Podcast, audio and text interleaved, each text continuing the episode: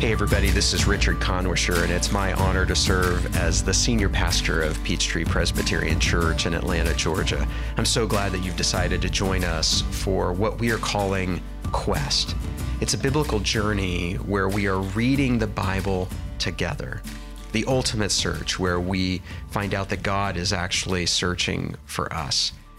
Many people have attempted to read the Bible from cover to cover, and what we find is that many people start out with great hope and don't make it to the end of the quest. We hope that this year will be different for you. Instead of trying to read the entire Bible in terms of every word and every page, we've highlighted the key chapters, and with only about 30 minutes or so per week worth of reading, we know that you will get the whole arc of the story, and that everything you read after that will have more meaning and depth and significance and beauty and wonder. And so we're glad that you're joining us on this quest.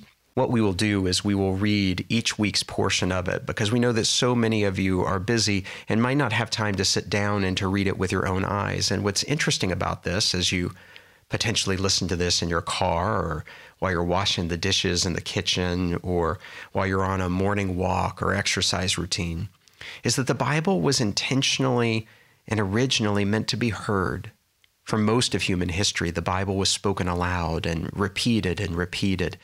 And so we hope that with this podcast, you will get to hear each week's worth of reading and that you ask questions and you explore and you go back and you look deeper. I know that my Bible quest has been a lifelong journey and that my hunger for God only continues to grow throughout the years. And so we're grateful that you're with us. And if you want to find out more information or get more resources on the reading, go to peachtreechurch.com slash quest. We're so glad that you're joining us, and we wish you God's very best.